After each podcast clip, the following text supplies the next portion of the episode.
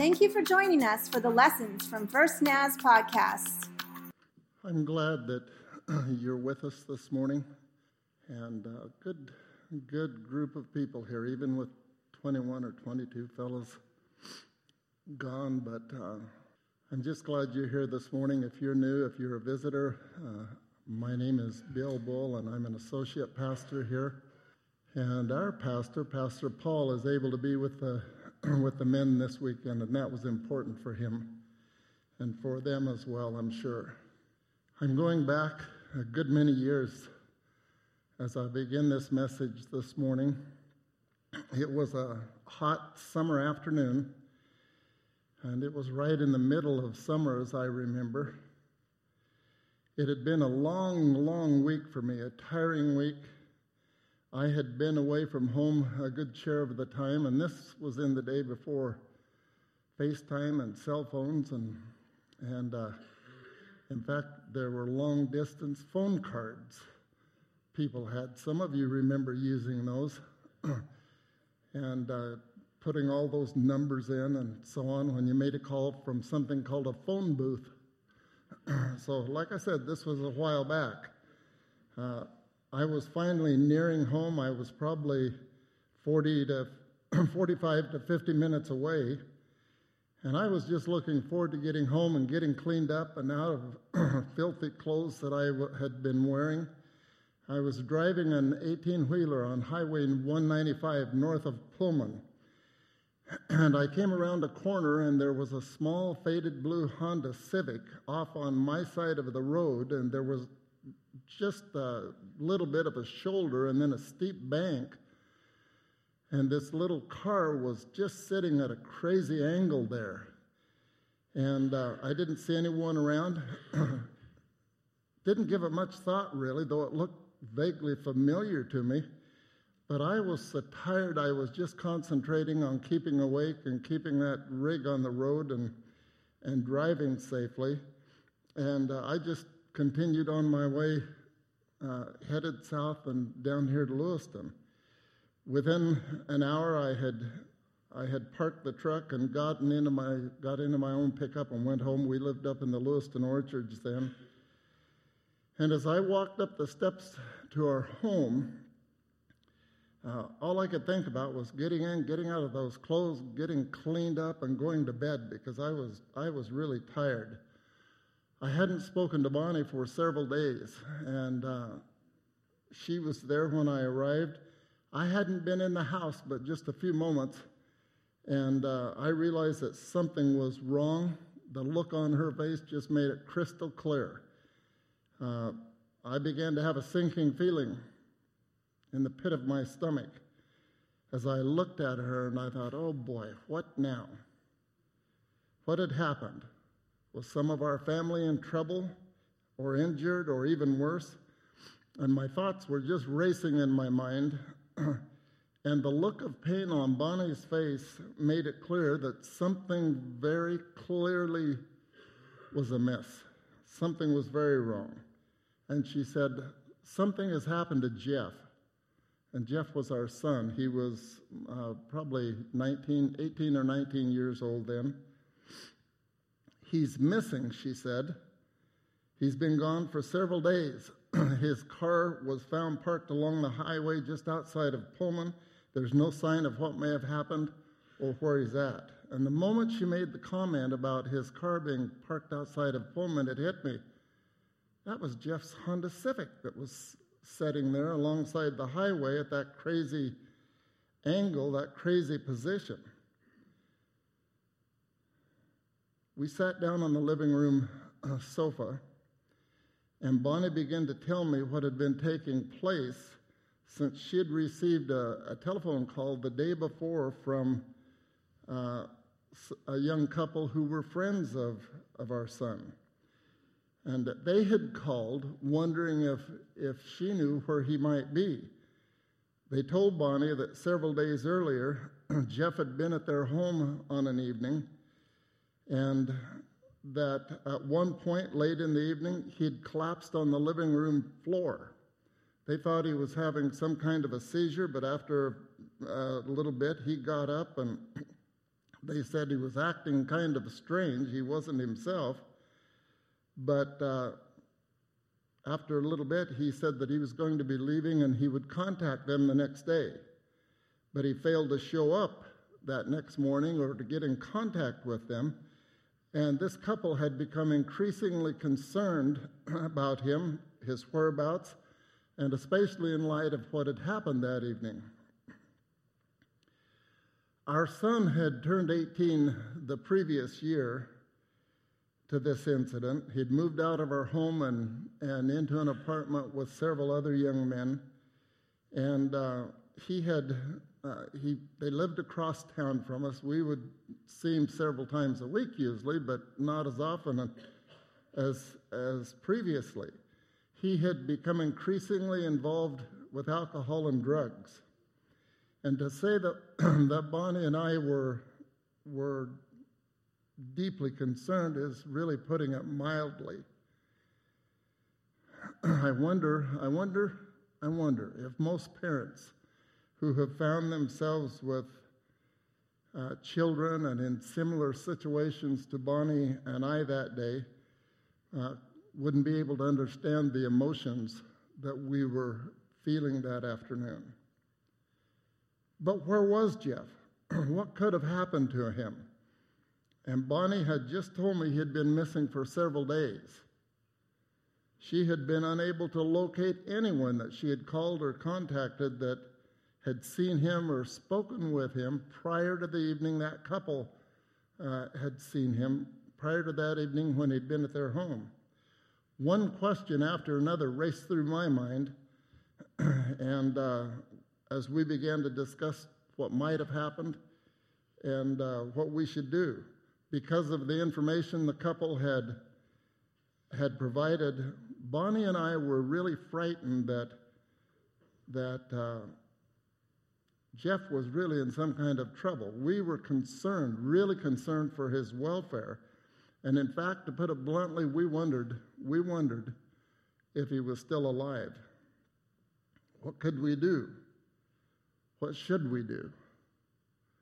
Well, that afternoon, as we sat there and talked, we, and she had filled me in on all the details.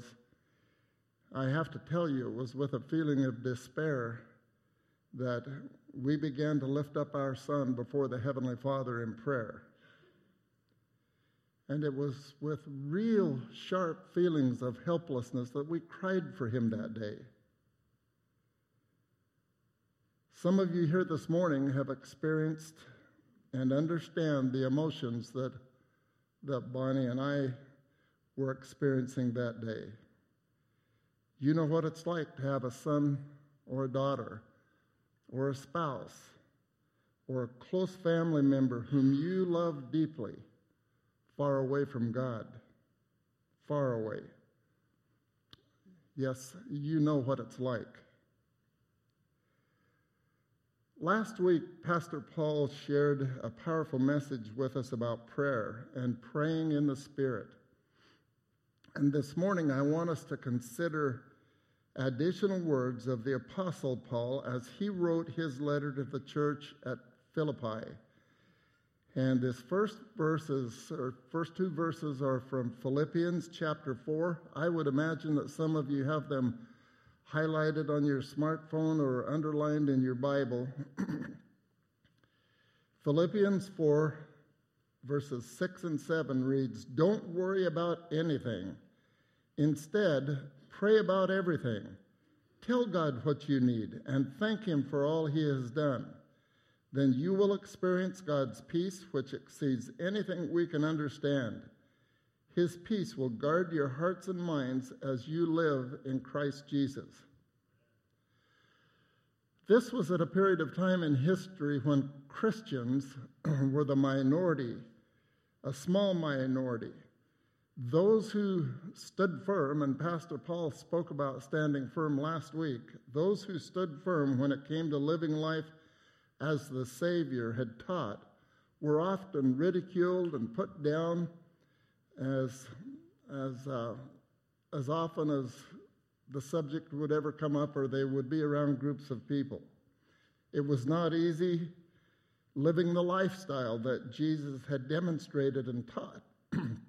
No, it wasn't easy for those Christians during that time. Often, though, the Christians found themselves at odds uh, with people who considered themselves the official church, people who were scribes and Pharisees and followed their teachings, those people were recognized or felt they should be recognized as the real religious people and the church of that day. These were religious folks who had memorized countless words of scripture from the Torah. They saw themselves as faultless when they prayed the correct number of times every day. This was the church that was politically and socially correct, socially proper to be a part of and it was recognized as the popular church of that day. If you wanted to be part of the in crowd, you were part of that group. But Christians, hmm, I'm sure that there were those in the Christian church at Philippi who had sons and daughters who lived exactly opposite the way of life that their parents had wished. There must have been children who, when they had reached the age where they went out on their own, just turned their backs on the teachings that they had heard from their parents, learned from their parents, and they just went out and did their, their own thing. No doubt there were those in the church at Philippi who had husbands or wives or children or other close relatives or even friends who were the cause of much pain for them pain because of the ridicule heaped upon them for having chosen the way of Christ. But you know something? Those Christians at Philippi had something that the so called accepted religion of the day did not offer its followers. In fact, there were a good number of things, part of a Christian's life, which they enjoyed that were consistent, unburdensome, and life changing. The Christians in Philippi knew with a vivid and sharp clarity what it was like to lay down at night with the peace of mind that comes only from knowing that their sins were forgiven and they were walking through life hand in hand, as it were, with the Savior. They had become acquainted with the peace that the Apostle Paul referred to in the scriptures that, that we just read. They were acquainted with that peace that can come only from God. When they awakened each morning and prepared to leave their homes and go out into what they saw as the hectic pace of their world, their day, they did so knowing that Christ had really gone before them. He knew what was ahead. And He walked with them, gave them confidence, gave them courage, and they knew, they had the knowledge that they could step out and go hand in hand, as it were, with Christ throughout that day. The Apostle Paul's letter to these people, these Christians, was one which had, has already encouraged them, already encouraged them to live a life worthy of the gospel that they claimed as their own. He had challenged them. Maybe I should say that Paul tells them what he expects of them when he writes in Philippians 1 27 these words Above all, you must live as citizens of heaven, conducting yourselves in a manner worthy of the good news about Christ. Then, whether I come and see you again or only hear about you, I will know that you are standing together. Or, in one translation, side by side, standing side by side. I like that with one spirit and one purpose, fighting together for the faith, which is the good news. I really like the picture that I have in my mind when I read those words, standing together or standing side by side. And a portion of the strength that those people receive and that we receive comes from being enabled to be part of a church family where there is a unified spirit and uh, we're part of the greatest family on, the, on this earth, the family of God. And, uh, and uh, in Philippians 1, verse 30, we see the Apostle Paul reminding them that we are in this struggle together. We don't go through life alone. When we're part of God's family, when we're part of a church family like ours right here, we don't go through life all on our own. Friends, this that is the very same family that, like I said, we enjoy being a part of today. And the benefits that we enjoy as part of that family simply can't have a cash value placed on them. That afternoon, as Bonnie and I sat on the edge of the bed and prayed for our son Jeff, we really just felt an utter helplessness in knowing where to begin to attempt to locate him, who to call, where to go, where to look. But we knew that people in our church family were already praying for Jeff and praying for Bonnie and me as well. Bonnie had called our church prayer chain. Uh, the previous day, after she had learned what had happened and that he was missing, and the call had gone out to the faithful people who were part of this church at that time, and they began to pray. Uh, this was uh, the prayer chain at that time. Uh, several people were called, and they called several more and went to several more. And uh, some of you here this morning were part of that prayer chain that would have received a call that day to pray for Jeff. Last week, Pastor Paul quoted Ephesians 6:18, which says, "Pray in the Spirit at all times and on every occasion. Stay alert and be persistent in your prayers for all believers everywhere." We're to pray for each other. We're to pray for all believers everywhere. Uh, the praying Christian is going to be someone who prays for others. That's called intercession or intercessory prayer when we pray for others. That intercessory prayer is what happens when the people on a prayer chain are contacted and asked to pray. Dr. David Busic, one of the general superintendents in the Church of the Nazarene, stated recently that intercession is specifically praying for those God has providentially placed in your circle of relationships.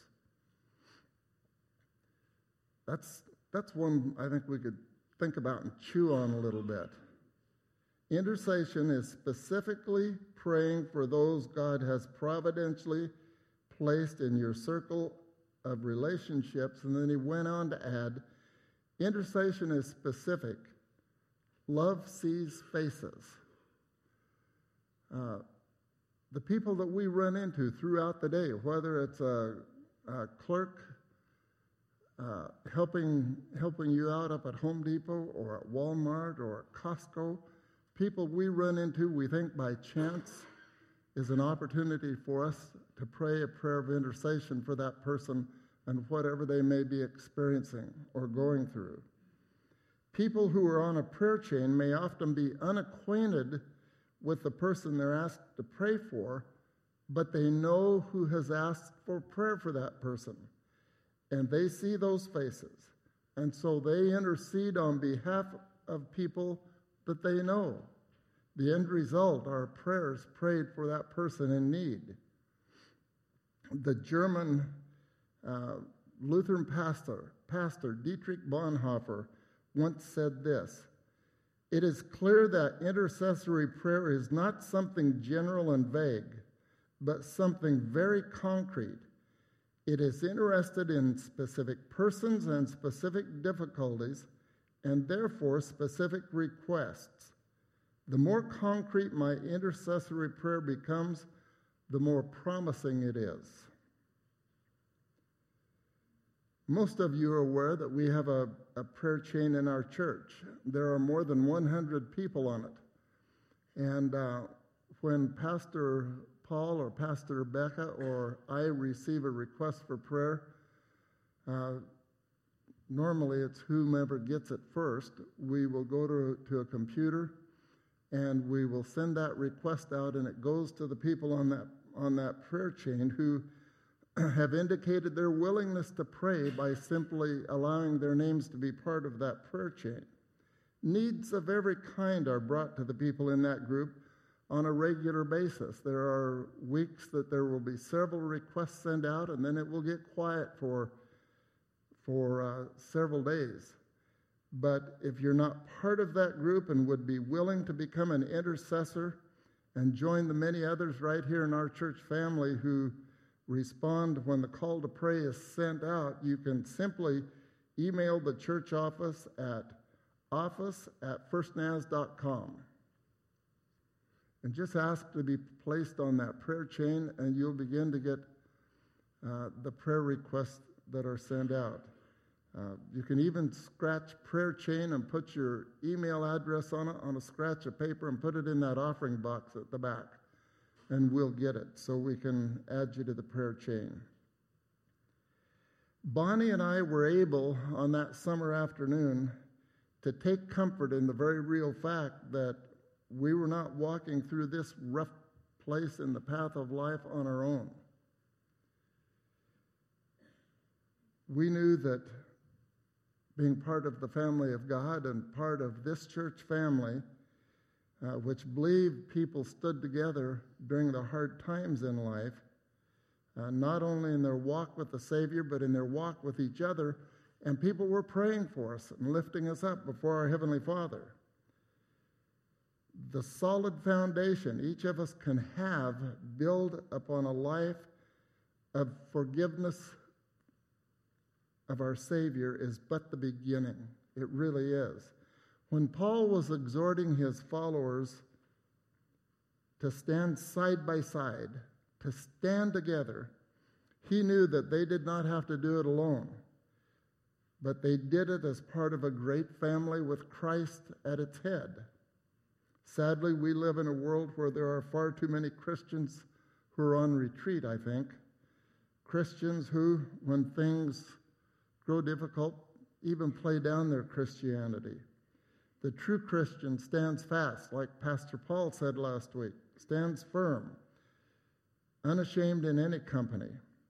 He or she stands with others as part of a unified group of believers in Christ and is able to count himself or herself a member of the family of God. After my return home that summer afternoon, I'd been home for several hours when our telephone rang. I picked it up, and it was Jeff. I hear you've been looking for me, he said. What do you want?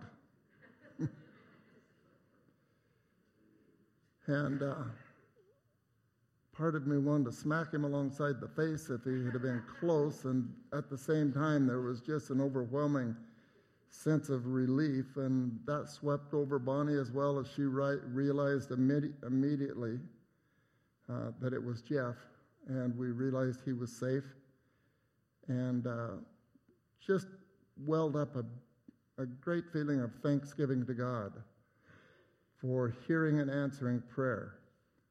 Even today, all these years later, we have no idea where Jeff was during that time. It doesn't matter. Several years after that incident, Jeff gave his life to Jesus, and the past no longer mattered. Bonnie and I are simply thankful that our Heavenly Father heard us and hears us when we pray. And He heard those in our church family who were praying during that time as well. Last week, during his message, Pastor Paul said this Never be embarrassed to ask for prayer. Your brothers and sisters in Christ are to pray for each other. Oh, how true that is. And I, I have to tell you, we have people that will call us uh, on the pastoral staff and ask us to pray, but they don't want anybody else to know. Certainly, there are occasions when that's all right, and it should be that way. But sometimes people just don't seem to want others to know that they're going through a rough time in life and hurting. And yet, in Galatians 6 2, we're reminded share each other's burdens and in this way obey the law of Christ. Yes, we are to share each other's burdens. We're to stand side by side. We're in this together. We're part of the family of God. As I recalled this incident with Jeff, I had to wonder at the influence of the family of God and what it must have had on him as he was growing up in this church. I wondered how many Sunday school teachers had shown him love and encouraged him and uh, been concerned about him as he passed through their classes over the years. What kind of an impression did youth workers make on him when he became a teen that must have been imprinted on his mind, uh, even at times when he was probably a real pain in the neck to some of those that had him in their group? I remember one youth worker who, who took him fishing for a day, another youth pastor who took him bird hunting one morning. And I wonder, did God use them to influence him to return to the fold later on or down the pathway of life? I wonder what kind of an impression the vacation Bible schools may have had on him, and the teachers and workers and all the volunteers that were part of those VBSs over the years that Jeff attended. I wonder how many people in the family of God prayed for Jeff and his parents over the years, and, and his sisters too. I wonder at the impact of prayers Jeff listened to in youth group, in Sunday school, in Sunday morning services just like ours. Oh, he would no doubt have chosen to be anywhere else many times. But he was in church, hearing the word of God, hearing the prayers that were prayed, hearing the encouragement, and it may have seemed as if it was going in one ear and just out the other. But I wonder, I still wonder about the impact that the church family had on him as he grew. I'm convinced we'll probably never know much of what results from our faithful and consistent faith and commitment to Jesus until we're ushered in through the gates of heaven. But I believe we're going to be surprised when we get there and absolutely filled overflowing with joy should God allow us to see what was beginning in the lives of those people who have been touched by our own lives as we serve the Master and He works through us and in us the priceless worth of a church family which recognizes the need, the absolute need, for carrying each other's burdens, for standing side by side during the hard times of life, for praying for each other, and for presenting a unified front in the battle for souls for the kingdom will not it will not be realized this side of heaven. Friends, I firmly believe that God has blessed Bonnie and I as never before by allowing us the very real and distinct privilege of being a part of this portion of the family, of God's family. And we praise Him for His goodness to us. May we always be counted as a group of Christians who stand together with a, in a united front in service to our Heavenly Father. We're family. We really are. We're family. Let's remember those words in Philippians 1:27 as we go this morning. Above all, you must live as citizens of heaven, conducting yourselves in a manner worthy of the good news about Christ. Then, whether I come and see you again or only hear about you, I will know that you are standing together, or like I said earlier, side by side with one spirit and one purpose, fighting together for the faith, which is the good news. Praise his name. Would you stand with me, please? Heavenly Father, we thank you this morning that we have the privilege and the joy to be part of the family of God. And that we have the privilege and joy of being part of this church family here at First Naz. Lord, I thank you for the, the people, the faithful people in this church who uh, encouraged and prayed for and taught and directed our kids as they grew. We thank you for the influence of godly people who you have used and continue to use even today in touching lives and changing lives. Father, I pray that as we go out into the week before us, we'll realize that, that uh, we can be an intercessor, prayer warrior each day as we come in contact with people that you have placed in our pathway. Lord, when you remind us to pray, help us to be quick to be faithful and pray for the people that you place in our path this week. Thank you, Lord, for loving us so very much.